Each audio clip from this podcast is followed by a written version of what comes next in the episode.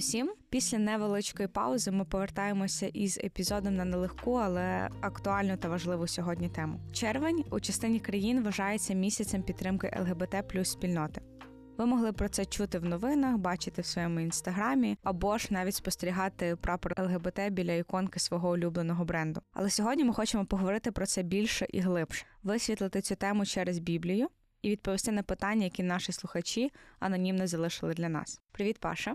Привіт всім, привіт, Аліна. Давай почнемо з того, ем, чи зіштовхуєшся ти практично з представниками ЛГБТ плюс спільноти в своєму, мабуть, пасторському досвіді, коли це не просто теорія, а коли це живі розмови і реальні люди? Так, я мав досвід спілкування з представниками ЛГБТ спільноти з гомосексуалістами, які вели активний спосіб життя, деякі боролися з цим способом життя, деякі були пасивні, якби мав спілкування, говорили про різні аспекти цієї теми. Ну і, мабуть, я стикаюся з тими, хто про це не говорить, просто я цього не знаю. Думаю, що важливо було це проговорити, тому що в моєму житті є друзі, е, які в якийсь момент обрали цей шлях. Є е, дівчата, студентки, яким я благовістила, які займали позицію е, ЛГБТ. І тому я думаю, що ця розмова вона буде не лише теоретичною, а в світлі вже конкретних кейсів. І так само дуже конкретні кейси написали люди в своїх питаннях. Давай почнемо з такої бази, що Біблія говорить про ЛГБТ і взагалі чи говорить. Ну тут перше треба визначити про про яке ЛГБТ ми говоримо, тому що є е, питання складне, чому тому що воно багатошарове. Наприклад, коли ми говоримо про ЛГБТ, тобто це чи є це спільнота, такого загальне таке поняття, чи це є організація конкретна, чи це є ідеологія, чи це є субкультура, яка вміщає як і гомосексуалістів, так і гетеросексуалів, але які там, наприклад, себе відносять до, до цього руху. Чи будь-хто там нетрадиційної орієнтації, хто можливо бореться, максимально відмежовує себе від ЛГБТ-спільноти, але він є, наприклад, з нетрадиційною орієнтацією. От і ставлення до цих всіх речей і до цих всіх аспектів, воно воно є різне згідно там писання, коли ми говоримо, тому що тут теж є багато таких шарів. Наприклад, один є біблійний аспект, тобто є біблійне вчення, друге богослов'я, е, яке випливає з цього аспекту. І третє це питання є етики, е, яке ставлення має бути до людини, яка є гомосексуалістом, наприклад. Да? І тут теж питання, яка практикує, яка не практикує, яка агітує, яка навпаки проти цього. І тому треба перше оце визначити, що, про що ми говоримо, і враховувати, коли ми будемо далі спілкуватися. Я час від часу буду на це звертати увагу. Тобто ми будемо говорити про ідеологію, ми будемо говорити про людей, і воно дещо дещо інше. Хоча, звісно, ідеологія вона походить з людей і пов'язана, але є люди, які дуже належать до цієї ідеології, а є люди, які просто мають нетрадиційну сексуальну орієнтацію, але вони не хочуть.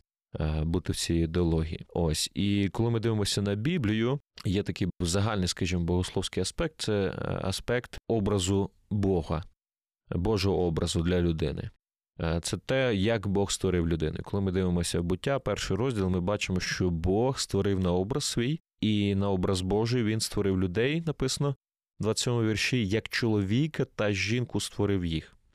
Подивіться, в першому розділі взагалі там до гріхопадіння немає ніяких інших гендерів, там різних різновидів і так далі. Є лише чоловік і жінка. Конкретно написано, конкретно зроблено. Це є база для нашого богословського такого е, світогляду. І після гріхопадіння, що відбувається, написано, що всі грішили і позбавлені Божої слави, тобто щось відбулося, якісь зміни, і образ Божий, який був спрямований на стосунки з Богом, він був такий добрий, скажімо, безгрішний. Ми не можемо сказати, що людина прям була ідеальна, ідеальна, тому що була здібність до розвитку, але людина е, не грішила, тому що Бог був в центрі її серця, Бог був в центрі її. Шукання а, світогляду в центрі всього. Гріх, що зробив, він відвів цей центр на себе. Тобто тепер я Бог. Це дияволи говорять, що будете, якщо ви вкусите цей плід, будете як боги. Тобто цей центр поклоніння, ми зараз богословське смислем да, обговоримо це, він перемістився на мене. І тому, якби людина зараз вирішує, я маю це робити, я маю визначати, що є добро, що зло. Це такий світогляд, він стикається з реальністю, з реальністю того, що ми не є творці, ми є творіння. А творець визначає, що є добро і що зло. І тому ми орієнтуємося, як християни, на Бога, на Його заповіді, на Його образ, на Його задум. Звісно, гріхопадіння воно вплинуло моральну руйнацію людини, так би мовити. Образ, який був задуманий, він залишився насправді. Просто він був зіпсутий. По-перше, морально, по-друге, навіть фізично. З цього є висновок, що статі дві залишаються. Ми не бачимо ніде далі в писанні, що з'явилось більше гендерів. Більше того, ми бачимо в писанні, що Бог засуджує різні гомосексуальні прояви. Ми це зараз коротко ще поговоримо. Але статі, ті, які були задумані, вони залишаються. Є лише один виняток, так би мовити, в лапках виняток. Чому? Тому що він не зневельовує все одно дві статі. Наша гріховність або гріхопадіння всього світу, воно вплинуло і на, на, на руйнацію, фізіологічно можна так сказати. І ми знаємо, що є це медично доведено, що є якби медичне відхилення, так би мовити, які ми називаємо гермафродизмом. Так, тобто, коли є в людині там можливо якийсь суміш двох статевих органів більше чи в меншій мірі якогось органу, і це якби є фізіологічний наслідок, і лікарі теж говорять, що це є фізіологічна річ.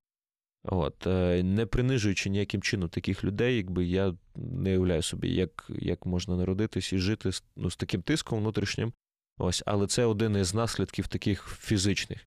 Наше тіло воно старіє, воно вмирає, наше тіло хворіє, і це один із аспектів, який є так само в цьому. Але в задумі Божому все одно не змінились ці дві статі. Коли ми дивимося далі, є шість уривків, які нам говорять конкретно про гомосексуалізм, що це є гріх.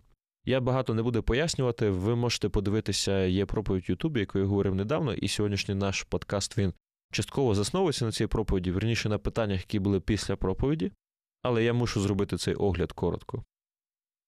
Шість цих уривків. Буття найвідоміший уривок про Содом і Гомору, але те, що ми бачимо пояснення Єзікіїля, пророка, що ключовий гріх содомітів був не в тому, що вони були гомосексуалісти, а в тому, що вони настільки жили пихато і гордо і так би мовити, зажерло, давайте так скажемо. Тобто у них все було, і вони не зважали на бідних, а навпаки, жили таким гедоністичним життям. То все для себе, і це було найбільший їхній гріх. Але разом з тим, Юдесь, перший розділ, ну там єдиний розділ е, послання Юди, він все ж таки нам натякає те, що один із проявів цього такого гедонізму він був і в гомосексуалізмі. Ось, але ми не можемо опиратися повноцінно лише на цей текст. Хоча зараз, якби гомосексуалістів часто називають Содомістами. содомітами. Да. От є Левит, 18-20 розділ, два уривки, які точно говорять: не лягай з чоловіком як з жінкою. До чоловіків, в першу чергу, це відноситься, ну, в цьому уривку маю на увазі, але там є і про жіночий гомосексуалізм, про лесбійство далі в новому заповіті. От, І Тут конкретно говориться. Ну і старий заповідь був жорсткий, там за таки взагалі карали смертю згідно культури і вимог того часу, скажімо. Але е, дуже часто є стереотип, що про це лише говориться в старому заповіті. От прийшов Ісус, приніс любов, райдугу і все добре. Райдугу ні. Райдугу приніс, е, райдугу приніс е, Бог, Бог після того, як був потоп. Я єдине, що додам, але ж насправді, коли Павло ходив містами і створював церкви, то він часто описує якісь такі от моменти, мені здається, пов'язані з ЛГБТ як е, частину язичницької культури. Він не часто описується, але він згадує це, він говорить конкретно про це, прямо про це пише. Але те, що ми знаємо з історичних джерел, що це було нормою культури в там в Римі, наприклад, там чи в інших язичницьких містах, де там різні речі були. І навіть з тих текстів, які є в римлян, і два уривка в коринтян, ми бачимо там слова. Ми не будемо детальний розбор лексичний зараз робити цих всіх слів, тому що це питання проповіді більше. Да? Ось, але, наприклад, там вживаються такі слова, які вживалися по відношенню, там, наприклад, до того, як в чоловіків були там хлопчики-прислужники, які розважали їх там в сексуальному плані. От е, Є різні такі моменти, на які Павло звертає увагу, які були частиною тієї культури. Але в римлян, коринтян, ми бачимо, що Павло прямо засуджує, так само перше Тимофія, цей гріх. Дуже цікаво, що він його часто вживає в переліку інших гріхів. Що це для нас означає? Що гомосексуалізм це такий самий гріх, як і інші гріхи. Чи це означає, що він однаковий і там, ну ні, не означає. Є різниця між тим, щоб вкрасти пачку цукру в сільпо і там, щоб чоловік переспав з чоловіком, чи там не знаю, чи чи вбити невинну людину. Це є різні категорії гріхів з різними наслідками для душі твоєї і різними наслідками навіть в плані закону відповідальності, так? Але якщо ми говоримо так богословськи в плані перед Богом, будь-який гріх він веде від, до віддалення від Бога. Тобто, ну, наприклад, Адам з Єви, вони просто там не послухались Бога, скажімо. Але це якраз є корінь. Корінь в тому, що людина обирає сама, що для неї добре, що зле. І це називає Бог гріхом, тому що він визначає, що добре або що зле. Отже, це такий короткий екскурс, скажімо, по біблійним уривкам, які нам відображають. Біблія говорить про гомосексуалізм, і Біблія засуджує гомосексуальний спосіб життя, гомосексуальні практики. Давайте я оце відокремлю. Тому що гомосексуалізм як потяг і гомосексуалізм як спосіб життя це дві різні речі. Нам треба це визначити. Біблія засуджує спосіб життя. Біблія говорить, що потяг гомосексуальний це теж є прояв гріховності, але це не означає, що коли ти просто маєш потяг, але не грішиш, скажімо, не дозволяєш там навіть в думках розвиватись. Коли ти не дозволяєш цьому розвиватись, не живеш так, тоді ти не грішиш. Ось така ідея є. Але коли ти живеш так, допускаєш це в своє життя, не знаю, дивишся порно там гомосексуальне і всі інші речі, тоді ти допускаєш гріх вже в своє життя. Та єдине, е, що додам в проповіді був вислів про те, що ми маємо вибір, і це часто найбільше покарання. Але насправді, перед тим як ми перейдемо до питань, дуже рекомендую, якщо ви хочете більше розкрити цю тему для себе в світлі богослів'я, мабуть, теж, то поверніться, сходіть на канал Української біблійної церкви і подивіться цю проповідь.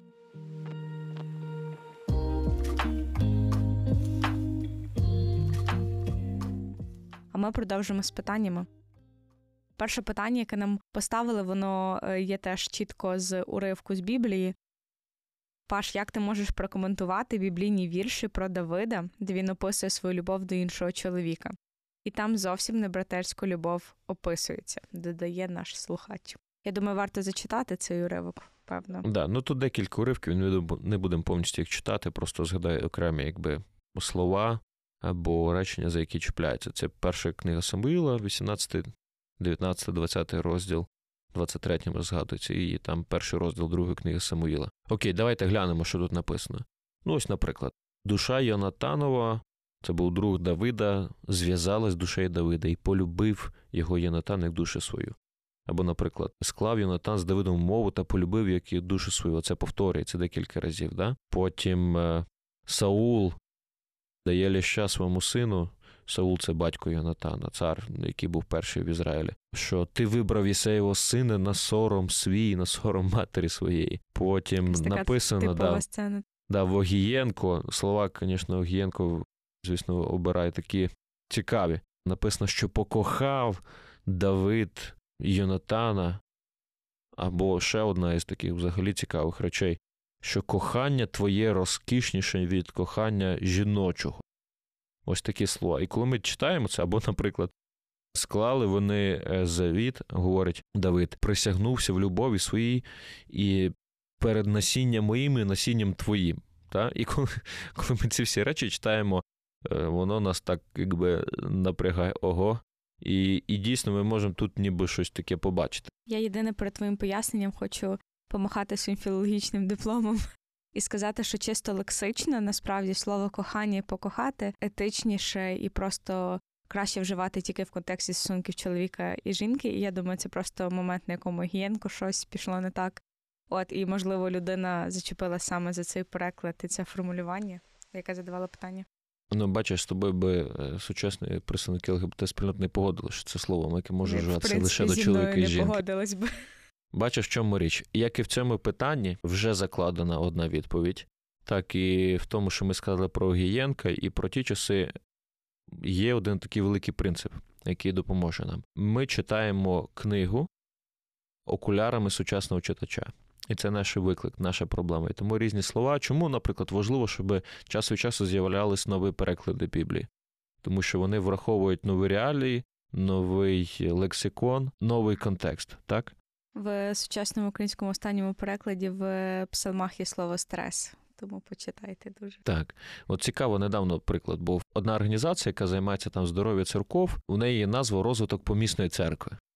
Її переклали на український цей ресурс, і було цікаво, ти заходиш на сайт, і там є така кнопочка, називається Повернутись на РПЦ. Видно, що перекладачі були поза контекстом українським. РПЦ це скорочена е, розвиток помісної церкви. Але от, ось такі от речі враховувати потрібно в, в новому контексті. Тобто, якщо це було там, не знаю, років 20 назад, ну якби можливо це не звернуло увагу, але не, це би так не тригерило, як зараз. 100%. Ось. І коли ми читаємо тут, бачите, в питанні вже «Ти- тут вже зовсім не братерська любов описується. А що ви взяли, що тут не братерська описується любов?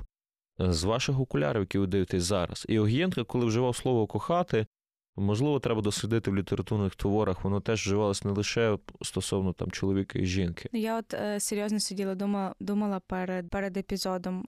Десь таке Котляревський міг написати, не знаю, Панас Мирний, але наскільки, ну якби це можливо. Я думаю, чисто Когієнко вони тоді не мали, ну, не мали різниці. Чи були гомосексуалісти 100 років тому? Та були, я читаю історію там з Першої світової офіцери австрійські деякі були. Але чи було це настільки якби поширене явище, як зараз, ідеологічно поширене, давайте я так скажу? Ні, звісно. І тому я думаю, Огієнко не сильно думав про це, коли вживав саме це слово. Один із ключових принципів правильного тлумачення Біблії це дивитися на уривок очима першого, першого читача. Тобто той, хто жив в тому часі, той, хто розумів культуру, той, хто розумів е, слова, той, хто розумів всі ці речі. Це як, наприклад, сьогодні там мій дід читає переклад того самого Гієнка, і він для нього якби добрий, тому що він розуміє всі ці термінології, він з цим виріс, скажімо так. Дай той самий переклад Огієнка зараз, не знаю, якомусь Зумеру. зумеру, да, зумеру, то йому буде дуже складно, і тому йому треба новий переклад, який враховує його слова. Повертаючись до цього принципу, читати очима першого читача, ми можемо декілька моментів таких е, нашарувань накласти. Перше, в єврейській культурі, згідно закону Божого і взагалі, гомосексуалізм був гріхом. І дуже серйозним гріхом, гріхом, за який побували камінням на смерть. З того, що ми бачимо, що описується про Давида і Йонатана, якби вони були геями, давайте вже прямо скажу, вони би не вижили просто в тому суспільстві, не говорячи вже про те, що Йонатан міг би бути спадкоємцем царського трону, і Давид міг стати царем. Про це не було і мови. Культура була зовсім зовсім інакша. В тій місцевості, в ті часи. Це була консервативна юдейська культура. І це треба враховувати. І тому вже лише ось цей момент дає нам правильні окуляри, крізь які ми читаємо. І тоді ми розуміємо, що тут про особливу близькість, про особливу дружбу. Тут кохання твоє розкішніше від кохання жіночого. Коли ми читаємо історію Давида і його стосунків з його дружинами, ну там не було крепко багато кохання, я б так сказав. З одною це було, типу, більше як е, Так треба було. нагорода. З другою йому сподобалась, і вона стала вдовою. А третя, там в нього були, не знаю, якийсь там сексуальний потяг, і він там якби використав своє царське положення і, до речі, за це поплатився. Ось тому ми не можемо сказати, що в нього прям було там щире сильне кохання з його там дружинами. Але така близькість дружба з Йонатаном була близька. Наприклад, там полюбив як душу свою. Тут немає нічого поганого, коли ми розуміємо, що мається на увазі душу свою, як життя своє. Тобто людина любила реально, от, мала близьку дружбу з людиною. Коли ми дивимося в новий заповіт, питання було, да, тут не про братерську любов, а в новому заповіті написано: немає більшої любові, ніж хто віддасть за брата душу свою, тобто життя своє. Це другий принцип правильного тлумачення Біблії. Біблія часто тлумачить сама себе, і потрібно дивитися паралельно, де і що ми зустрічаємо. Ось, і, наприклад, там завіт е, між насінням твоїм і насінням моїм. Сьогодні наш такий розум вже зіпсутий, він це тлумачить в якомусь сексуальному підтексті, так? Але в тому контексті це було просто про, про рід. Тобто твої нащадки і мої нащадки вони не будуть ворогувати. Ми будемо жити мирно. Особливо в контексті конфлікту династій, який мав би теоретично виникнути через те, коли Давид стане царем. Єнатан розумів, Єнатан приймав, хоча він по, по правилам спадкоємець Саула був. Йонатан був готовий, щоб Давид став царем, а Давид був готовий не знищувати Йонатана і його спадкоємців, е, його нащадків як теоретичних спадкоємців. Ми бачимо приклад, коли все ж таки у війні Йонатан та Саул вони загинули, був один син Йонатана. У нього складне ім'я Мефівошет. Це хлопець, який був калікою. І коли в них стався діалог з Давидом, він виявився, що він живий. Давид через цей завіт і через своє добре ставлення до Йонатана він забрав його, і він жив з Давидом, їв царського столу, ну, мав великі права в його домі. І ще ми можемо поговорити довше про ці уривки, але я думаю, що загально ви зрозуміли. Коли ми читаємо Біблію, дуже важливо розуміти контекст, який був того часу, і дуже розуміти, як цілісно вона тлумачить сама себе, і як ми можемо в контексті всієї Біблії розуміти окремі уривки, щоб не виривати їх з контексту. Навіть якщо нам сьогоднішніми нашими окулярами, особливо читаючи старі переклади, воно нам ріже око. Та тому е, щиро віримо в добру чоловічу дружбу і йдемо далі.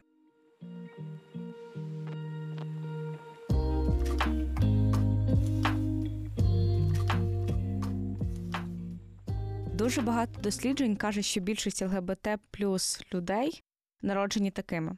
Так, існує відсоток тих, хто через певні життєві ситуації, травми стали такими. І десь в комплексі читаю, що мій брат зізнався мені, що гей та живе з хлопцем, і ця проблема у нього вроджена. Я пам'ятаю, що з дитинства він поводився не як всі хлопці, як бути. Знову ж таки, коли ви задаєте питання, багато досліджень, яких досліджень? От я привожу дослідження британських вчених 2019 року, які провели аналіз там тисяч е, людей, і вони прийшли до висновку, що гена, який відповідає за гомосексуальність людини, не існує. Тобто це було доведено науково. Фізіологічно це не є те, як я народжуюся, або хтось інший народжується. Ген, який відповідає там за те, що ти чоловік, або за те, що ти жінка, є. А там якийсь бісексуал чи там інший, такого гена немає. Ми можемо частково сказати, що людина так народжується, коли ми маємо на увазі ось що. Я дуже обережно тут хочу і, і правильно пояснити. Кожна людина народжується гріховною. Через гріхопадіння кожна людина народжується зі схильністю грішити. Але знову ж таки, згідно римлян, послання до римлян, цього уривку, який я згадував вже, ця гріховність проявляється різними способами. І у когось вона може проявлятися через схильність до гомосексуалізму. В цьому сенсі хтось може народитися гомосексуалістом. Проте дуже важливо розуміти, що багато гомосексуалізмів є різні теж дослідження, які говорять, що багато стають такими. Які фактори на це впливають? Це є найбільше це є культурний бекграунд, як до цього ставиться суспільство. Якщо суспільство це неприйнятливо, то шанс, що людина стане гомосексуалістом, менший. Чи це означає, що там немає гомосексуалістів? Є. Проте менша кількість людей там, де це неприйнятно. Там, де це прийнятливо і одобрюється, де, так би мовити, культура підштовхує до цього, то схильність більша. Плюс момент виховання, як батьки виховують, плюс момент якихось дитячого досвіду різного, плюс якісь травми, це теж впливає. Ми не можемо сказати, що там кожен гомосексуаліст це той, що пережив травму, якусь глибоку. Це неправда буде. Проте є чимало гомосексуалістів, які пережили травму, насилля чи інші речі. Але, напевно, в більшій мірі впливає все ж таки культурний фон і виховання батьків. Хоча частину, знову я повторюся, частина людей впродовж підліткового періоду е, в них з'являється потяг до своєї статі, наприклад, або бажання змінити свою стать, але це як прояв. Один із проявів гріховної природи людини. Добре, наступне питання подібне, але ми десь продовжуємо цю ж розмову в іншому трошечки аспекті. Як ти поясниш те, що Бог створив цих людей такими? Чому Бог взагалі дозволив людині народитися одразу з дефектом? В дужках ніби так говорять християни.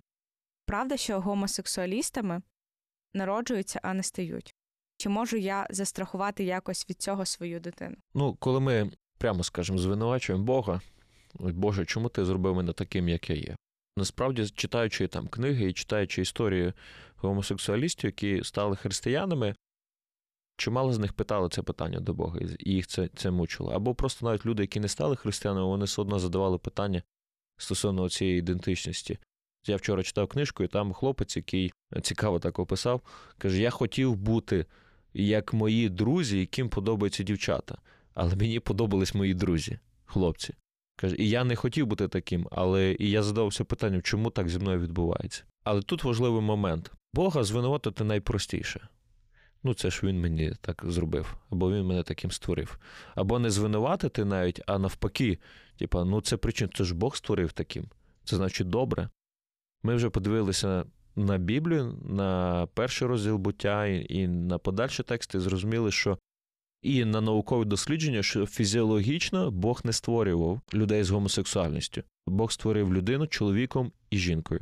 Коли ми говоримо про гріховність, про вияв, Боже, ти ж допустив, чому я такий ось як є. Тут важливо теж розуміти, чи Бог приймає участь буквально в творінні кожної людини, коли ми говоримо, Бог кожну людину там створив, бо Бог мене створив. Або Бог запустив процеси, створив, так би мовити, процеси чи умови, за яких є можливість, щоб я народився. Тобто Бог дав, давайте так прямо скажу, Адаму Єву репродуктивні органи, які дають можливість народжувати дітей, а цим дітям народжувати ще дітей і так далі, тому подібне. Тобто Бог не є таким собі Богом сонця рай, який те сонце кожного ранку піднімає і кожного вечора опускає. Він він створив зорі, планети, він створив процеси, в яких там орбіти і так далі, в яких там обертається це все і працює. І подібно так само з людиною. Чи Бог там геть відсторонився від цього? Ні, не відсторонився. Богу важлива кожна людина, і в псалмах написано, Давид каже, що ти бачив, як я, я вже не пам'ятаю дослівно, але ідея такі, як я створююсь в утробі матері своєї. Тобто Бог всюди сущий, всезнаючий, всебачущий. І він бачить, як кожна людина створюється. Але це не означає, що він якби безпосередньо творить кожну людину. І безпосередньо знову цей процес гріхопадіння з ним повторюється кожен раз. Ні. Як і фізіологічні процеси, які Бог створив, вони продовжуються, так і гріховні процеси, які запустили Адама і Єва, вони теж продовжуються. І тому кожен відповідальний за свої вчинки. Кожен відповідальний за своє життя. Тому що цікаво виходить, коли ми щось е, здобуваємо або коли перемагаємо, ми говоримо, чий, чий це здобуток. Це мій, це я. Але коли щось іде не так, зазвичай що ми робимо? Треба когось звинувати.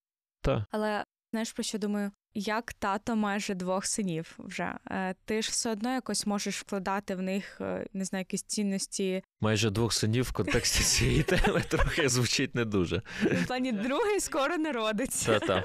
Це означає, що в мене є син, і народиться, дай Бог, скоро другий. Я думаю, що коли вийде цей епізод, можливо, ти вже будеш татом двох синів. Можливо.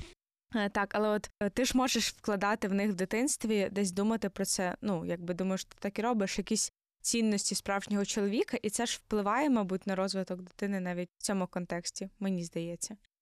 Та звісно. Ну, ось тут в питанні було: я чи можу якось застрахувати від своєї дитини. Тобто від цього? є якась страхова компанія, де можна заплатити? І... Кажу так, застрахувати не можна. Тому що те, що я вже сказав, кожна людина робить свій вибір. Я знаю дуже побожних там батьків, дуже які виховували з правильними цінностями дітей, і в них там дитина сказала, в мене є гомосексуальність. І тому від цього застрахувати неможливо, тому що кожна людина відповідає перед Богом за своє життя, за свої вчинки, за те, як вона ставиться до Бога. Проте задача батьків підготувати, підготувати певний фундамент для цього, для такої свідомої віри і для е, закласти цінності для життя. І вони, звісно, коли є правильне виховання, коли говоряться про сексуальність, батьки не соромляться говорити своїми дітьми, коли говоряться правильно, коли не ховаються від теми про гомосексуалізм, тому що це діти почують там в школі чи ще десь чи в інтернеті. Ось коли вони пояснюють ці речі, коли вони вчать Біблії, що Біблія говорить про це, це збільшує шанси, що людина не піде цим шляхом як і в інших питаннях. Ну, моя дитина, напевно, їй буде природньо викидати папірці скрізь. там на природі, там будь-де, так? В принципі, вдома зараз це відбувається. Але моя задача яка? Виховувати цю дитину для того, щоб вона це не робила.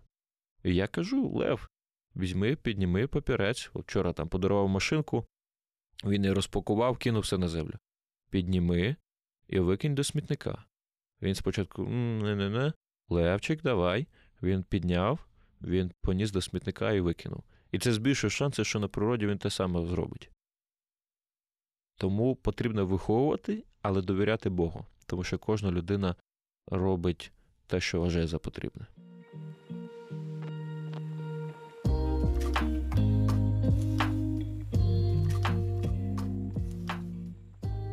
Дякую. Ми тоді продовжуємо читати питання. І наступний такий цілий блок. Чи можна одружуватися християнину, маючи бісексуальну схильність, якщо засуджуєш і всяко уникаєш гомосексуальний спосіб життя? Павло говорить, апостол Павло говорить, що якщо ти розпалюєшся, одружуйся. І я думаю, що е, можна. Просто я думаю, що чесно було би поговорити з дівчиною або хлопець, я не знаю, хто це писав, про цей момент, тому що він потім в шлюбі вспливе і, напевно, буде дуже гірко. Але це такий якби, складний момент, тому що в цьому признатися то, то є тяжко, і ну, не всі можуть вмістити. Але думаю, не признатись то ще тяжче. Так, тому мені щиро шкода людей, які мають там гомосексуальність або бісексуальність чи якусь іншу сексуальність, хочуть одружуватись, але вони ще якби мають такий потяг, скажімо, тобто вони не, не, не живуть таким життям, вони не практикуються, вони засуджуються, але мають потяг, і це такий виклик для вас. І мені шкода, що так є. От. Але якщо ви будете поступати по вірі, е, нема гарантії, що там дівчина, наприклад, там вас не відкине. Немає цього. Але я думаю, що якщо ви відкритесь, це буде краще, ніж це потім якось впливе у шлюбі. Наступне. Пише хлопець. Найменше сексуальний підтекст або навіть тримаючи за руку дівчину, я збуджуюсь. Але мене лякає, що оголене чоловіче тіло теж може тригорнути мене. Чи значить це, що у мене можуть бути гомосексуальні схильності, причому сексу з чоловіком я б ніколи не хотів мати точно?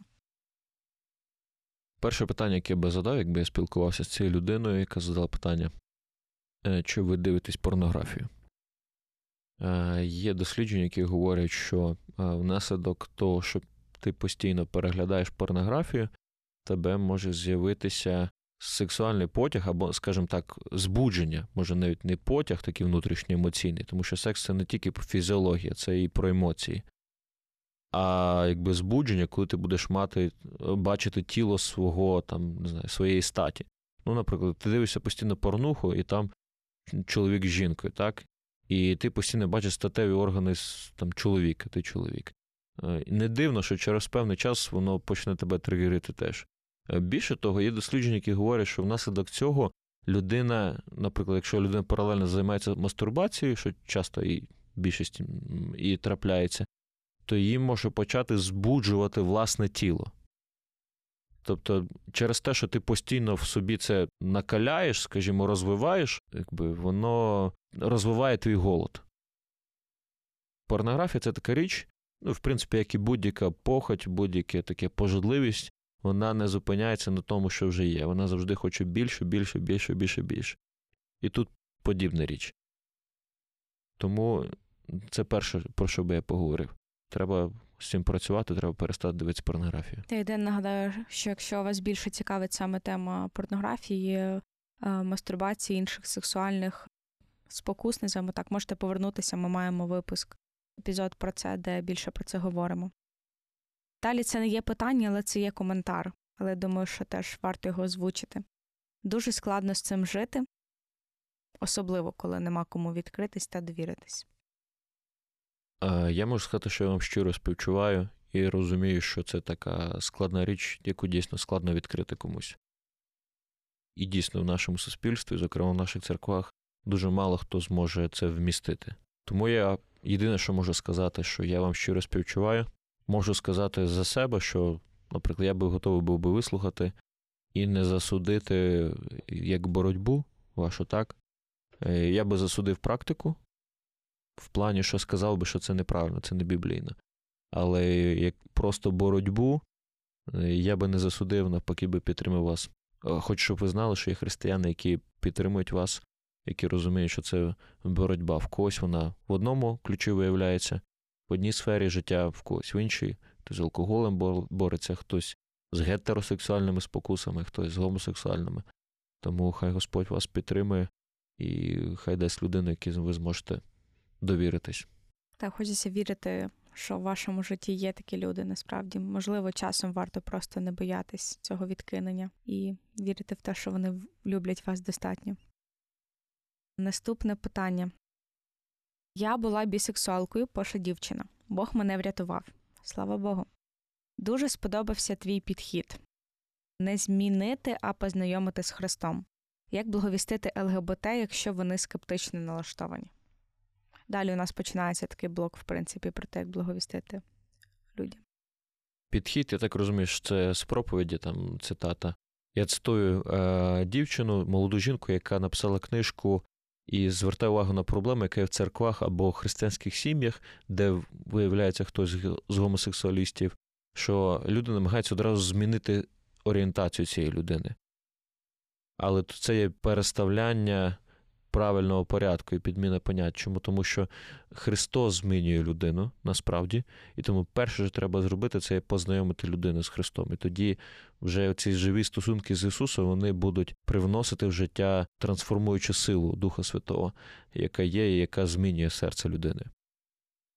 І благовістити, можливо, не всім цей термін відомий, це мається на увазі ділитися благою звісткою, тобто розповідати Євангеліє, яке спасає. Благу звістку про те, що людина грішна, але Христос помер за нас, і Він спасає грішників і допомагає змінитися нашому житті. Як же ж благовістити, якщо вони скептичні, так? Ну тут ще одне бачу є питання, схоже до того.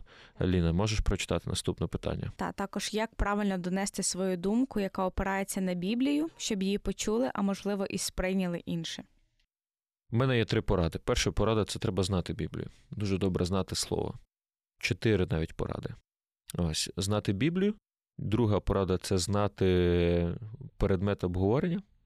Християн є проблема, що вони починають говорити про гомосексуалізм, не розуміючи предмет цього обговорення. І тому, коли вони починають говорити, одразу є упередженість до багатьох питань, і тому вони стикаються з противленням.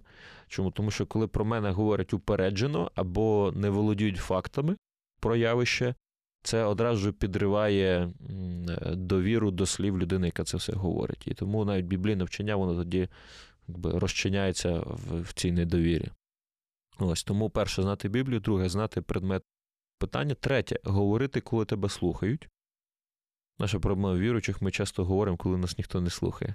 І ми хочемо, щоб нас почули. Тому ми переходимо до ескалації, коли ми починаємо кричати. Так?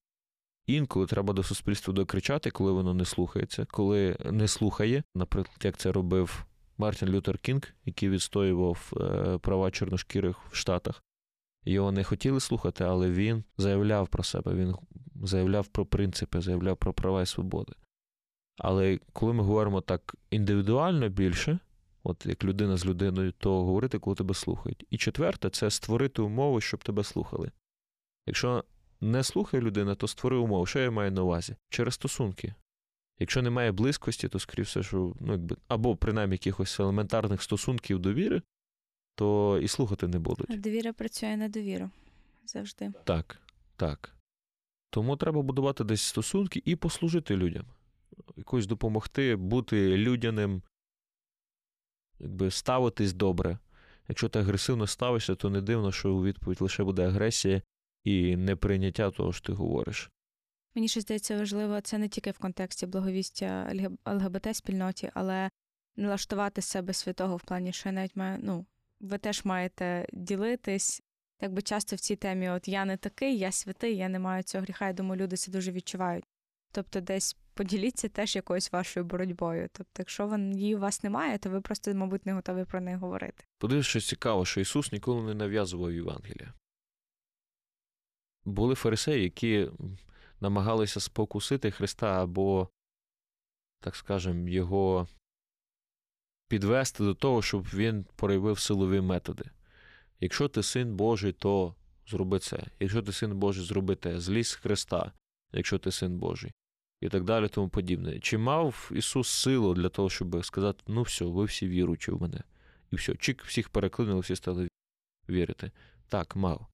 Але через свою любов до людей він залишив їм право вибору. І тому нам треба, е, наша любов проявиться тоді, коли ми будемо людям залишати право вибору. Тому Євангелія потрібно не нав'язувати, а проголошувати через служіння людям, як це робив Христос. Він був з блудниками, з митниками, з різними людьми, яких зневажали у суспільстві. Він проводив з ними час, він служив їм, він зціляв їхні рани, і фізичні, і душевні. Він був поруч з ними і він приймав їх як людей, як особистостей.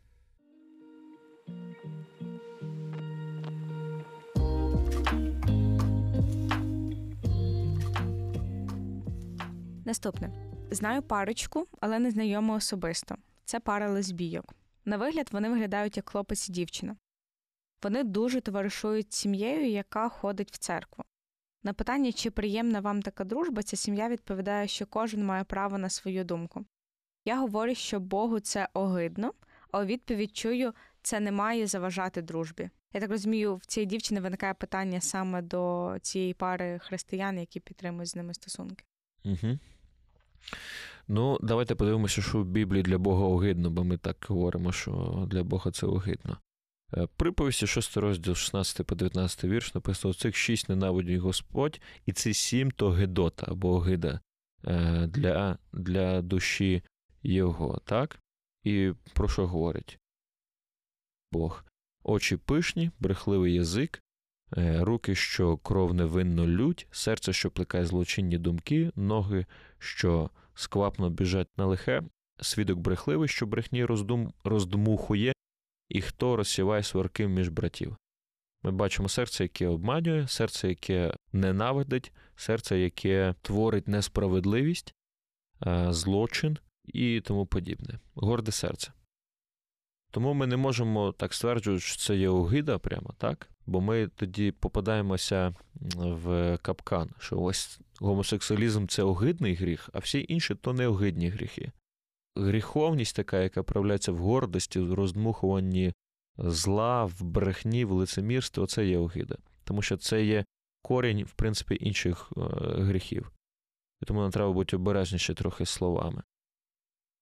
Повертаючись до цієї сім'ї, якщо це просто є спілкування для побудови стосунків, яке передбачає проголошення істини, незгода з життям людей, як вони є, але така незгода, яка дозволяє їм зробити вибір, я думаю, що це нормально і це добре. І я думаю, що якщо в християнина є друзі ЛГБТ, то це велика перемога. Тому що Христос був другом ким про нього казали. Грішників і митників. Так. Тобто людей, які вважалися найгіршими в тому суспільстві. Тому мати друзів з ЛГБТ спільноти це добре для християнина. Це прояв християнства справжнього, прояв Христа. Проте, якщо ця дружба вона не веде до, до істини, в мене є питання, це правильна дружба. Тому що Христос Він був серед грішників, митників, але Він не ставав таким, як вони. Він не погоджувався на їхній спосіб життя. Цікаво, що о, який є заклик Біблії до християн. Будьте у світі, але що? Не зі світом. Так, щоб світ не був у вас. Тобто не розділяйте світський світогляд, світський спосіб мислення. Нехай люди бачать інший альтернативний спосіб мислення е, в вашому житті. Але будьте там. Христос забрав нас, забирає нас від світу, дає нам новий розум, нове серце, дає нам писання, яке вчить нас трансформувати наш розум і назад посилає у світ, де ми являємо цей світогляд, ці цінності перед іншими людьми. Ми близько, ми є посеред людей. Наступне. Ділиться дівчина, коли намагаюся розповісти подрузі, що Бог любить її, і що він змінює серця, вона запитує, як Бог може любити її і не сприймати одночасно. Не знаю, що сказати. Думаю, питання про прийняття. Любов це не лише про прийняття. Любов це про свободу, а отже, і відповідальність. Тому, коли ви говорите зі своєю подругою, потрібно звернути увагу на важливий аспект. Бог готовий приймати людину, коли вона приходить до нього такою, як вона є. Але Бог не готовий миритися з тим, якою людина є. Він завжди прагне тому, щоб людина змінювалась. Справжнє покаяння, справжній прояв того, коли ми приходимо до Бога, він виявляється в тому, коли ми відмовляємося від того, що хочу я, маю на увазі з того способу життя. Звісно, Бог дав нам здатність бажати, і хотіти чогось це не є погано в цілому. Проблема, коли наші бажання вони суперечують Божим бажанням, і коли наші бажання починають керувати нашим життям. Коли наші бажання, заради наших бажань, ми починаємо порушувати принципи Божого царства, принципи, які Бог встановив для благословення в нашому житті. І ці бажання вони руйнують нас або руйнують те, де ми є, так? Тому потрібно про це говорити, що прийняття не означає абсолютне прийняття. Прийняття Богом як людини не означає прийняття ваших принципів або вашого способу життя.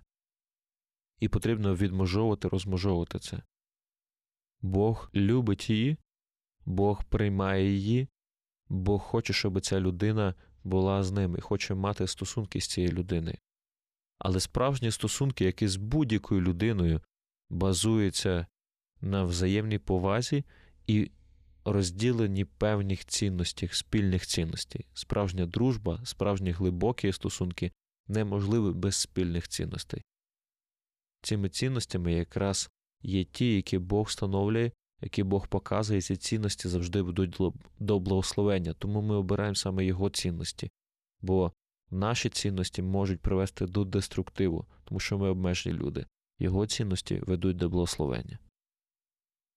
Є таке вікно Овертона, і я з кожним спілкуванням все більш переконуюсь те, що українці, і віруючі також, на ступені ЛГБТ-спільнота це типу прийнятно. Наприклад, взяти останнє Євробачення люди вже і не помічають, що це шоу на 100% пропагує ЛГБТ і людям норм. Вони вболівають саме за таких. Моя думка, що ми, християни, не повинні мовчати про це, ми повинні говорити прямо, що це гріх. Що ці люди хворіють, і говорити іншу сторону, яку Бог пише у Писанні. Яка твоя думка щодо цього? Як так, що багато християн в Америці і в Європі в церквах толерують і підтримують ЛГБТ, а деякі вважають себе частиною ЛГБТ-спільноти? Це от два окремих питання.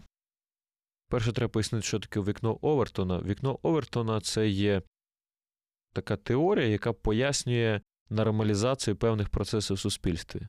І вона має декілька стадій. Від стадії абсолютно неприйнятно до стадії одобрюється і сприяється в суспільстві. Ну, наприклад, уявімо собі картину. Тисячі років тому чоловік приходить в публічне місце, не знаю, на базар, там в ресторан а, і говорить: сьогодні я вбив чоловіка іншого. І всі такі подивились: ну ок, ну, типу, і що з того? Або тисячу років тому він приходить і говорять: сьогодні я провів чудову ніч з іншим чоловіком. І скоріше всього, його би там на місці би і спалили би на вогнищі. Але сьогодні, давайте уявимо картину, сьогодні приходить чоловік там, в ресторан і говорить: Я вбив людину. Ну і напевно, що найменше, то люди подивляться так криво на це, але скоріше все, що викличуть поліцію. Але сьогодні уявіть, що чоловік приходить і каже, я провів там чудову ніч з іншим чоловіком, і більшість скаже, ну, хтось, можливо, кривиться, але більшість скаже, ну ок. Бачите, як змінилася культура. Оце якраз вікно Овертона, яке змінилось, яке яке показало зміни стосовно питання гомосексуалізму. І я згідний з тим, що написано тут в цьому коментарі, що зараз ЛГБТ воно є на рівні прийнятно. Коли ми дивимося зараз на сучасну Україну, то бачимо, як це вікно там розширяється. У 2016 році по статистиці 3,3% до ЛГБТ-спільноти ставились позитивно. Зараз це є 12,8%. Негативно у 2016 році було більше половини 60% і 64%. Сьогодні це менше половини, це 38,2% ставиться негативно. більшість людей, які є зараз, скажімо, це 44,8%, вони ставляться нейтрально. І ще плюс 4% їм тяжко сказати або не бажають відповісти. То збільшилась кількість людей, для яких це добре, зменшилась тих, хто негативно реагує, і збільшилось найбільше людей є тих, яким байдуже. Ось. І зараз найбільша війна якраз іде за розум цих людей, яким байдуже. Тому що за рахунок їх якраз підсилюються відсотки в прийнятті тих чи інших рішень, наприклад, чи дозволяти цивільне партнерство чи ні. Зараз там в Верховній Раді законопроект зареєстрований про цивільне партнерство. Це як альтернатива є е, шлюбу стосовно ЛГБТ пар. Е, я згідний з вами, що ми, як християни, не повинні мовчати. І причина ключова, ну, наприклад, чому ви християни ось вчепилися? Да? Чому ви про це говорите постійно? Та дайте вже спокій тим ЛГБТ. Хай собі, наприклад, навіть якщо вони там цивільні ці партнерства зареєструють, що не є сім'єю, допустимо, да? Але проблема, яка є, чому ми про це говоримо, чому ми протистоїмо ідеї навіть цивільних партнерств, як християни? Чому? Тому що практика західних країн і різних інших, і на Сході так само є, показує, що ЛГБТ-спільнота ніколи не зупиняється на досягненому і завжди збільшує свій вплив і збільшує вагу ЛГБТ-спільноти на противагу цінностям, які пропагує церква. І тому ми говоримо про це. І тому я дійсно вірю, що не потрібно про це мовчати, потрібно говорити. Питання, як ми говоримо це? Якщо ми обзиваємося, якщо ми з агресією говоримо про ЛГБТ, навіть якщо вони до нас з агресією говорять, що так часто е, трапляється теж, це породжує ще більшу агресію. Коли церква конкретно, чітко, безкомпромісно говорить істину, але ставиться з повагою до людей, з повагою до гідності, це найбільше впливає на оці 44%, яким байдуже ніби, тому що вони як є спостерігачі зовні.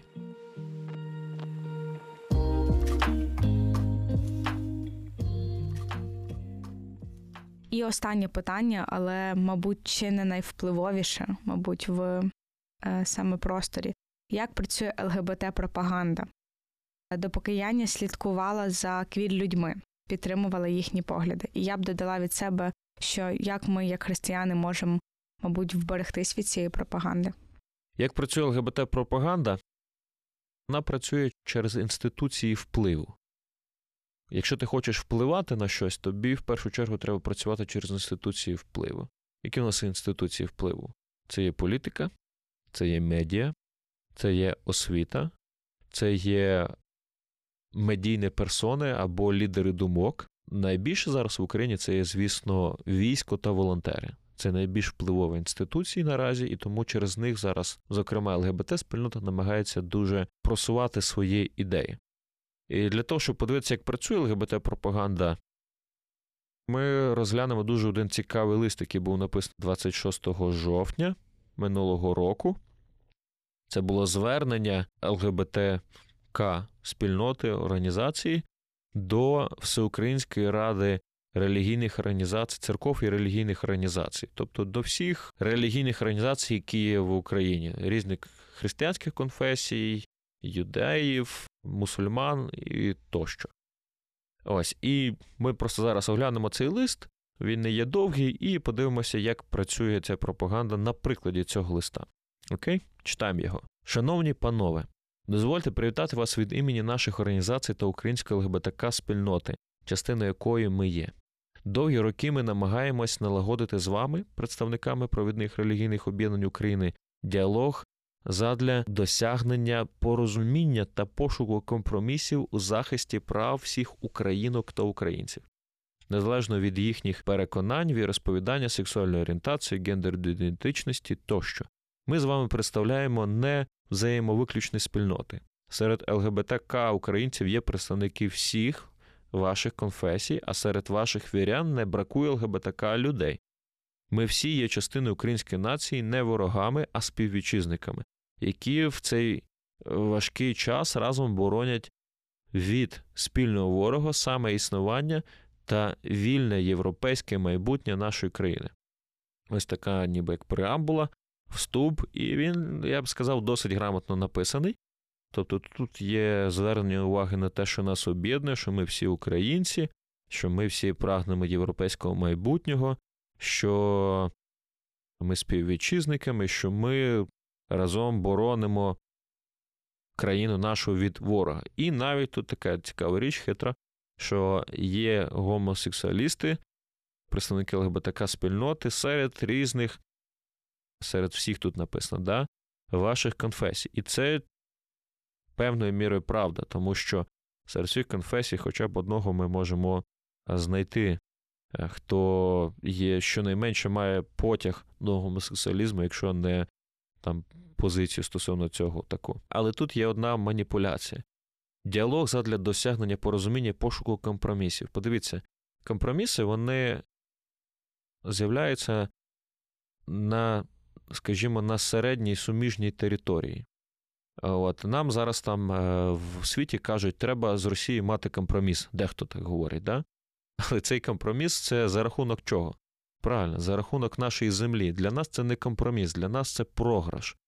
Компроміс це, наприклад, що коли ми відновили всі територіальну цінність, ми, наприклад, вони, наприклад, не сплачують репарацій, грубо кажучи, да? це більше схоже на компроміс, ніж те, що ми віддаємо Крим, там, Донбас і ще щось. Тому що це не є компроміс. І тут подібна ситуація. Згідно Конституції і Сімейного кодексу, шлюбом є союз чоловіка та жінки. І Конституція якраз базується на цьому базовому принципі. І коли ми говоримо про компроміс в цьому плані і про наше віросповідання, тому що наш базовий принцип християнства в плані сім'ї це те, що шлюб теж базований на союзі чоловіка та жінки, так задумав Бог. І типа компроміс в цьому випадку виглядає, що компроміс за наш рахунок, за рахунок християн і за рахунок існуючої конституції. Тобто це не є компроміс для них, це є компроміс для нас, тому що в нас ніби як забирають кусок. Далі читаємо. На жаль, досі всі ваші, всі наші спроби налагодити такий діалог натикаються на відверте несприйняття з вашого боку. Офіційні представники ваших релігійних об'єднань усіляко уникають контактів із українським ЛГБТК рухом і не відповідають на наші звернення. ВРСРО давно має, займає непримиренну позицію щодо захисту прав своїх ЛГБТК співвітчизників. Ви відмовляєте нам у визнанні фундаментальних прав людини на рівність захист від насильства і дискримінації, повага до особистого, сімейного і сімейного життя тощо. Подивіться, що цікаво. Ви уникаєте всіх цих речей, ви уникаєте спілкування, ви уникаєте контактів. Ну подивіться, яка річ, який цей лист вже потім і підтверджує, будь-який контакт з головою якогось там релігійного об'єднання, ЛГБТК спільнота розпиляє до таких масштабів, що ось пішов рух, пішло примирення, пішов компроміс, і це відкладає тінь на цього голову і на це об'єднання в очах їхніх вірян. І ви потім згадуєте папу римського, який казав певні фрази, які ви трактуєте як одобрення вашого там, способу життя такому ключі. Тобто будь-який контакт він вже сприймається як, скажімо, те, що ви чогось добилися. І тому логічно, що представники ради церков і релігійних об'єднань вони уникають цих контактів, тому що це означає, що вони своєї позиції кудись рухаються далі. А їхня позиція однозначна, тому що вона базується на конкретних принципах, важливих принципах. Далі читаємо, там більше є таких цікавих моментів. Зі свого боку, ми не збираємося нав'язувати вам свої погляди та повністю підтримуємо ваше право на свободу сумління та віросповідання. Зокрема, ми не заперечуємо проти криміналізації злочинів ненависті за ознакою релігії, що вже передбачено у чинному кримінальному кодексі України, і нам дуже сумно, що ВРСЦРО та їхні окремі учасники виступають проти аналогічної криміналізації злочинів ненависті за ознакою сексуальної орієнтації та гендерної ідентичності. Подивіться, цікаво, законодавча захист е, віросповідання там і криміналізація злочинів там ненависті проти релігії він та є. Але щоб він дійсно працював, то це треба або дім молитви спалити, або Полетги людина, яка там стоїть з плакатом Покайтеся, віруйте в Євангелію, вірте в Ісуса Христа. Це вже щось таке має відбутися, щоб дійсно воно ну, якби видно було ненависть.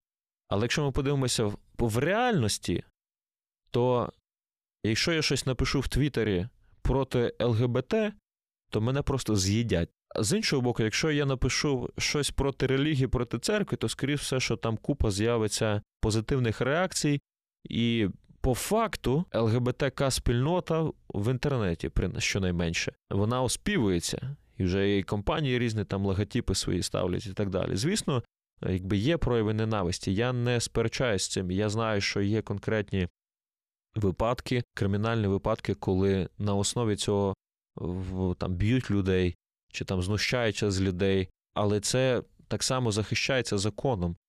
Маю на увазі, ви захищаєте законом в тому плані, що як людей, як громадян України вас не можуть переслідувати, вас не можуть бити, вас не можуть вбивати. Це це неможливо для будь-якої людини. Тому, по факту, те, що ми говоримо, якщо ввести криміналізацію ненависті по відношенню до ЛГБТ, то як показує приклад тих самих західних країн, от в Британії, наприклад, да, вчителька сказала: я учням своїм, я не підтримую ЛГБТ ідеологію. Чому? Тому що я християнка. І її звільнили з роботи. Тобто цінності ЛГБТ вони переважують, права ЛГБТ-спільноти переважують права релігійної спільноти. По факту так. Далі читаємо. Ми жодним чином не заперечуємо вашого права сповідувати традиційні для вас визначення понять сім'ї та шлюбу і взагалі не збираємося втручатися в питання внутрішньоцерковного життя. Дивіться, що цікаво. Ви повторюєте ненавмисно, хоча це цікаво, що е, дуже часто ЛГБТ-спільнота, ідеологія ця вона співпадає з іншими лівими, зокрема комуністичними ідеологіями. Оце речення це те, що переформатовано сказав Хрущов, який розумів, що не зможе знищити релігію, але він каже: давайте ми їх закриємо в їхніх там церквах, в їхніх там домах молитви, і вони собі будуть своє робити. Е, церква відмеж... відмежована від держави, але церква як інституція має право не лише на вирішення внутрішньоцерковних питань, але і на суспільні питання, на прийняття участі і окремі її члени, зокрема, які мають право в політичних і е, суспільних питаннях приймати участь. Ми маємо право на те, щоб говорити, ми маємо право на те, щоб транслювати власні цінності, ми маємо право на те, щоб казати свою позицію.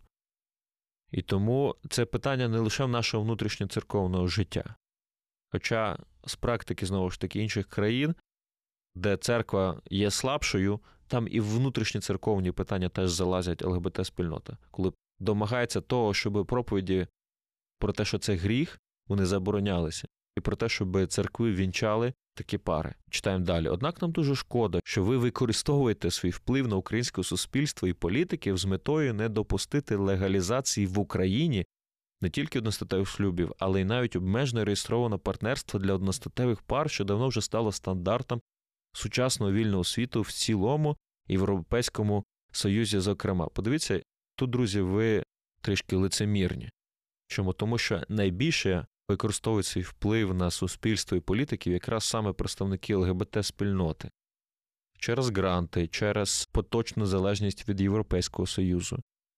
Через всі ці речі найбільше ви хочете впливати і пропагувати свій спосіб життя або свої так звані права на гомосексуальне партнерство чи шлюби. Так? Тому не потрібно нам говорити про це, тому що в цю ігру, так би мовити, в цю гру можна грати в дві в два боки. Другий момент, який теж маніпулятивний, стосовно стандартів сучасного вільного світу в цілому і в Європі, в Європейському Союзі, зокрема.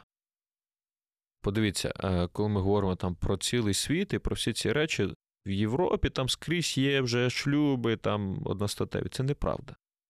В Східній Європі мало в якій країні є одностатеві шлюби.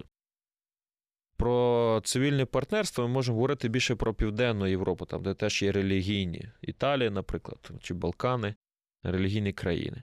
Коли ми говоримо там про Східну Європу, в тій самій Польщі, яка зараз нашим є надійним партнером, де церква має вплив серйозний, обмежені є правове визначення або сертифікат, партнерство чи інше.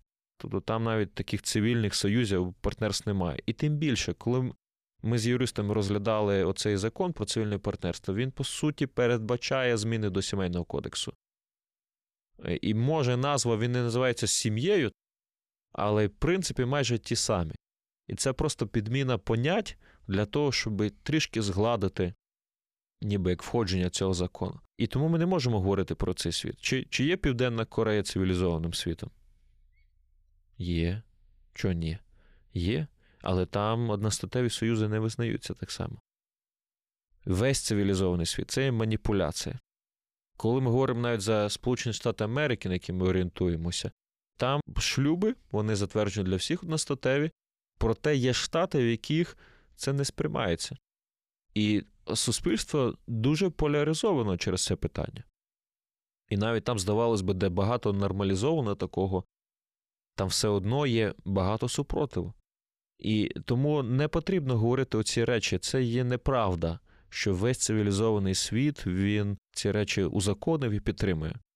І так само неправда. Е, ще одна маніпуляція стосовно, що не затвердили лише нецивілізований світ, там Росія і всі інші.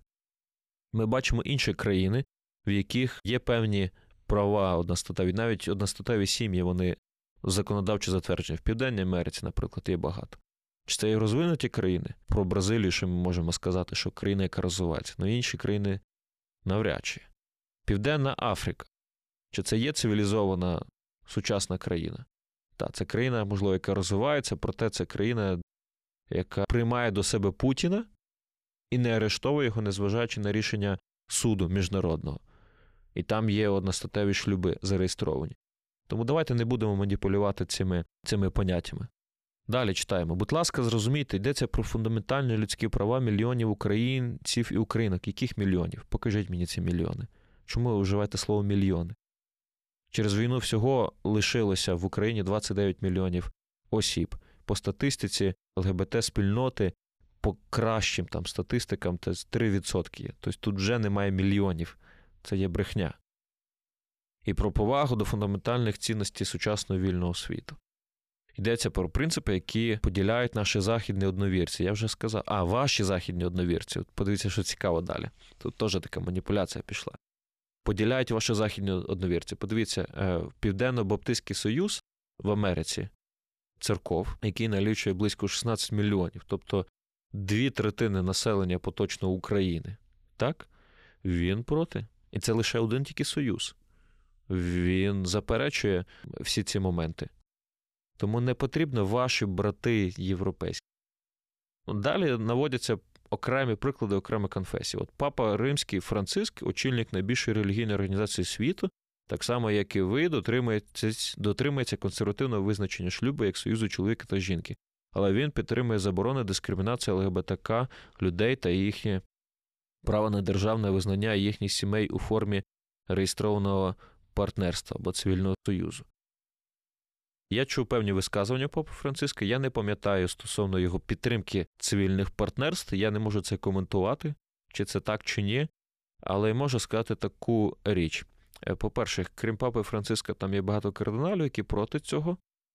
Це є церква, яка не залежить лише від думки від папи Франциска. А по-друге, коли треба католикам щось пред'явити недобре, то згадують папу Франциска, що він там не визнає війну толком в Україні війною.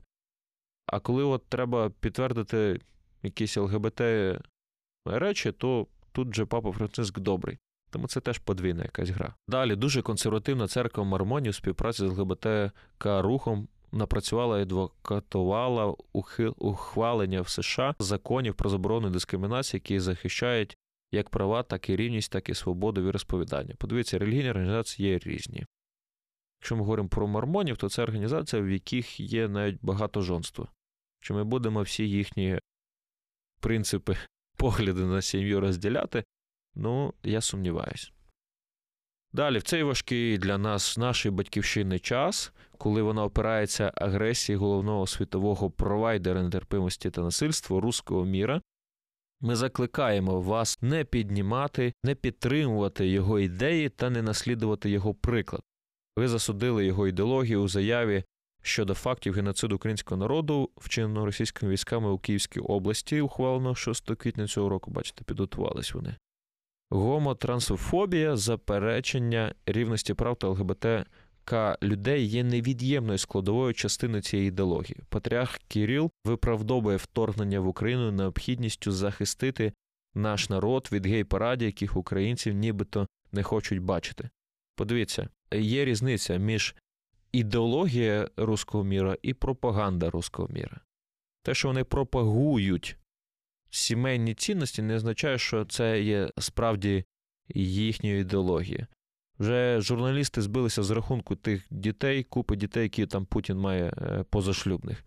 Тому це все дуже велике лицемір'я зі сторони Росії. І про нацизм, і про всі ці речі. Якщо ми говоримо А, що вони там проти геїв, і вони хочуть в Україні їх знищити, значить хочуть знищити вас, значить вони хочуть знищити і Б, нацистів, які тут повно з їхніх слів. Тому давайте ми не будемо маніпулювати знову ж таки цими цими речами. Отак працює пропаганда ідеології ЛГБТ. Ну і я вже сказав, що не лише боротьба проти ЛГБТ ідеології відбувається в Росії. Просто це найбільший їхній, один із найбільших їхніх рупорів пропаганди, який базується на протилежному тому, що є на Заході. Або на колективному, скажімо, образі Заходу. Ще тут пару абзаців лишилося. Реально ЛГБТК українці та українки, які разом зі своїми побратимами захищають нашу державу від російської агресії, заслуговують на рівність і повагу до всіх своїх прав, коли кожен день. Тут же на емоцію пішла давка. Коли кожен день для них може стати останнім, вони хочуть, щоб їхні найближчі люди, з якими вони вирішили пов'язати своє життя, мали законний статус і всі права їхніх членів сім'ї та близьких родичів. Дуже боляче, подивіться, в офіційних листах не вживається таке емоційне твердження, тому що це вже маніпуляції. Відчувати, що країна, яку ти захищаєш зі зброєю в руках або будь-яким іншим способом ігнорує твої елементарні людські права, елементарні людські права згідно Конституції України дотримуються, як і по відношенню до ЛГБТ спільноти, так і по відношенню до інших воїнів. І тут ігнорує держава твої елементарні людські права через релігійні переконання частини віруючих людей, яка до того ж це дивіться цікаво. До того ж, яка демонструють останні соціологічні, як демонструє останні соціологічне опитування, складає меншість українського народу. Подивіться, ви аж цілу дату написали, коли було лист про засудження радою церков релігійних організацій російського вторгнення. Видно, що ви навмисно це ж вишукували, але або проігнорували, або не навмисно уникнули того факту, що так, довіри до церкви стало менше 45 приблизно відсотків. Стало менше зараз у суспільстві. Дуже вагомий внесок це мав московський патріархат. Але релігійність вона складає більшість українського населення. Це є більше 60% по даним центру Разумкова. Тому не потрібно, будь ласка, цим маніпулювати. Я вже казав, що вплив він відбувається через інституції впливу. ЛГБТ-спільнота намагається максимально використати свою присутність у війську для пропагування свого способу життя і цивільних партнерств. Але подивіться, що цікаво: в нашій армії купа язичників, які не відносяться до жодної релігійної спільноти. Проте вони проти ЛГБТ, вони проти гомосексуалізму. І вони найзавзятніші зараз воїни, можливо, одні з найзавзятіших воїнів українського війська. Ті, хто відстоює верніше національні ідеї України, вони проти цього. У нас є цілі бригади, які які проти цього. Я вже не говорю про християн, віручих і інших, там, знаю, юдеїв, мусульман та іншої конфесії, релігію, які так само. Тому знову ж таки, як із е, попередніми аргументами, так і з цим аргументом. В цю гру можна грати в обидві сторони. І той самий аргумент абсолютно дзеркально і з більшою силою, тому що більша кількість людей є, можна відобразити в сторону ЛГБТК спільноти. А виплати фінансові можуть отримати родичі, батьки, наприклад. Подивіться, що далі. Буквально пару останніх останній абзац ми прочитаємо. Ми просимо вас зустрітися, познайомитись з реальною українською ЛГБТК спільноти, а не фантастичними вигадками посіпак руського міра. Це маніпуляція. Є представники українські, зокрема українські громадські організації, які часто з вами мають справу. Руслан Кухарчук та інші люди. Почати діалог з нами і знайти взаємоприйнятливі рішення, як це відбувається у тому світі, частиною якого вже стала Україна. Знову маніпуляція. Польща це зовсім інше. Не воюйте з нами, а послухайте нас, почуйте нас, допоможіть нам, вашим співвітчизникам, братам і сестрам. Ну, Це це вже такі підміна дуже понять. Я розумію співвітчизники, але брати і сестри це це неправда. Не всі вважають вас братами і сестрами, волонтерами військовими. Про цих я теж вже говорив, які просто зараз боронять нашу спільну батьківщину від нашого спільного ворога. Уповноважений Верховної Ради України з прав людини готовий надати свій офіс і всі потрібні технічні можливості для організації такої зустрічі в будь-якому форматі. Подивіться, ви саме вистрілили собі в ногу цим твердженням, тому що ви сказали, що церкви використовують свій вплив на політиків, щоб відстоювати свою ідею. Ну ви вже тут перекриваєтесь уповноваженою Верховної Ради України з прав людини для того, щоб той надав свою площадку. Значить, ви вже з ним говорили. Питання лише у вашій готовності та бажанні слухати і чути. А в мене є питання: а чи ви готові слухати і чути український народ і українські церкви? Це вагоме питання. Ми просимо вас згадати про принципи, які ви проповідуєте, і як бажаєте, щоб вам люди чинили, так само чиніть їм і ви. Люби свого ближнього як самого себе. Дві цитати з Біблії. Тут написано: ми ваші ближні, нам потрібна ваша допомога. Дякую вам за оце останнє твердження. Наша допомога проявляється в тому, що ми любимо, ми турбуємося. Багато християн захищає зараз Україну і ці базові права, про які ми говоримо. Але одне із проявів нашої допомоги, і як би ми хотіли, щоб до нас ставились, це говорити істину. Істину, яка заснована на наших переконаннях, а наші переконання засновані на істині Слова Божого. І тому я би хотів, щоб мені говорили правду. Я би хотів би знати справжню інформацію про своє серце, про свою природу, про свою гріховність. І так само я хотів би, щоб до інших ставилися. І найбільша любов до мене проявляється не лише в тому, що мені потакають моїм бажанням, а тоді, коли хочуть для мене кращого, і навіть часом говорять те, що мені неприємно, але треба почути. Ось десь такий е, тривалий розбір, але й приклад пропаганди, листа такого, який, в якому дуже багато є пропаганди, і як використовують ЛГБТК спільнота ці всі речі. Дякую, що послухали цей подкаст. Дякую вам за вашу увагу. Якщо ви хочете поспілкуватися, написати якісь питання, пишіть обов'язково в коментарях або мені на сторінку в інстаграм Павло Токарчук. Буду радий поспілкуватися. На все добре. Дякую, що ви залишаєтесь з нами. Дякую, що прослухали цей епізод. Ми просимо вас поширити його не заради наших е, переглядів і переслуховань, для того, аби це мало вплив на якомога більшу кількість людей. Можливо, серед ваших друзів є людини, які важливо це почути. А також підписуйтесь на наш канал в Ютубі, ставте вподобання, залишайте свої фідбеки. Ми е, їх дуже цінуємо, тому що хочемо ставати краще. І почуємось в наступному епізоді.